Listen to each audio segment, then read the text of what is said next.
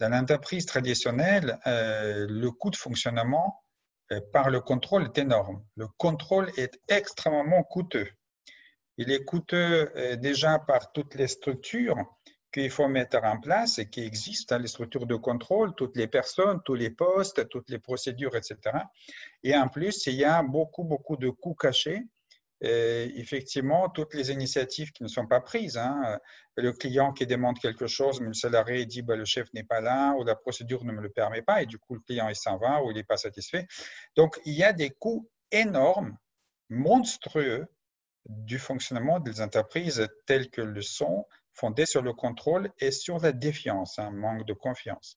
Alors, il faut préciser, euh, effectivement, on a des habitudes, hein, des habitudes qu'on a, c'est de penser qu'il y a des modèles dans l'entreprise. Effectivement, il y a des modèles de supply chain, il y a le modèle de C R M, il y en a plein de modèles qui touchent euh, des business process.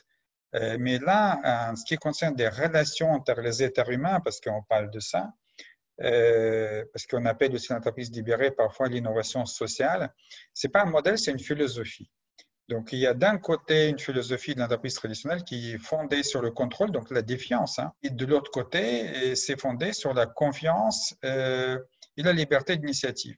Donc, ce sont des principes philosophiques radicalement différents. Et l'articulation de ces principes-là va être à chaque fois unique, parce que chaque entreprise est unique. Il est unique à la fois du point de vue historique, organisationnel et humain. C'est pas la même chose d'avoir des millénials dans l'entreprise ou avoir des, des boomers. Euh, y, y, donc, on ne va pas mettre en place exactement le même type des, des relations euh, et, et des pratiques euh, organisationnelles. Donc, ça, il, il faut le préciser. Le principal défi de la mise en place de l'entreprise libérée, c'est l'ego, ego, hein, E G O, du patron. Si le patron, il pense qu'il est le plus intelligent, qu'il a toujours la meilleure réponse, qu'il va questionner des réponses et des solutions de ses collaborateurs, ça ne peut pas fonctionner. Parce qu'on ne peut pas en même temps essayer de, de, de créer ou transformer l'entreprise basée sur la confiance, en confiance en quoi? En intelligence des collaborateurs. Et en même temps apparaître comme étant en permanence le plus intelligent et questionner justement l'intelligence de ses collaborateurs. C'est schizophrène, c'est impossible. Alors, Il, faut, il y a effectivement des, des patrons que nous avons euh, étudiés et qui n'ont pas eu de problème d'ego. On peut dire qu'il y a un certain degré, on peut dire, d'humilité. Euh, ils ne se pensent pas d'être euh, spécial, euh, le plus intelligent, et cetera. Mais ils sont une petite minorité. La majorité, quand même, des patrons qu'on a étudiés, ils ont travaillé avec des coachs. C'est une question des postures, une question de comment tu parles, comment tu te comportes. Euh, voilà. Et une partie, alors une minorité, ils avaient des problèmes d'ego assez sévères et ils ont travaillé avec des psys pendant des années. Voilà.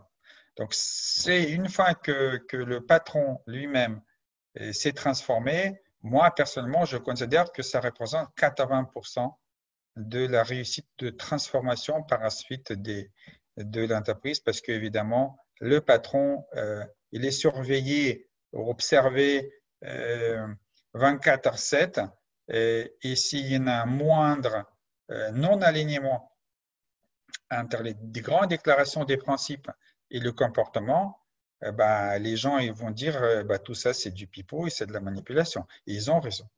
Alors la question, est-ce que c'est facile? La réponse, non, non, c'est pas facile. Évidemment, c'est même très, très difficile. Comme j'ai expliqué, surtout au niveau de, de capacité de leadership, devenir leader de transformation par le dirigeant, c'est très, très, très difficile.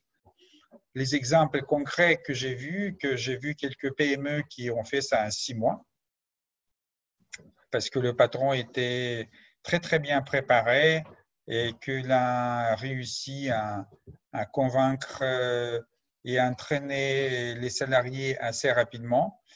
Euh, voilà. Et puis, euh, en ce qui concerne les grandes entreprises, euh, on peut observer ce qui se passe chez Michelin.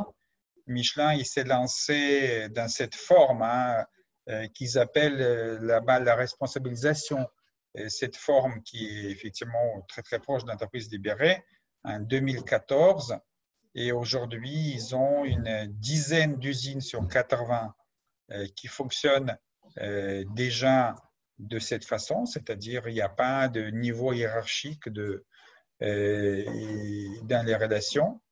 Euh, et il y a soixante usines en tout sur quatre-vingts qui sont en train de se transformer. Donc là, euh, on parle cinq ans plus tard. Hein. Euh, donc voilà, ça prend du temps, évidemment, et ça dépend beaucoup de la taille. Et voilà, et puis des spécificités de, de chaque entité.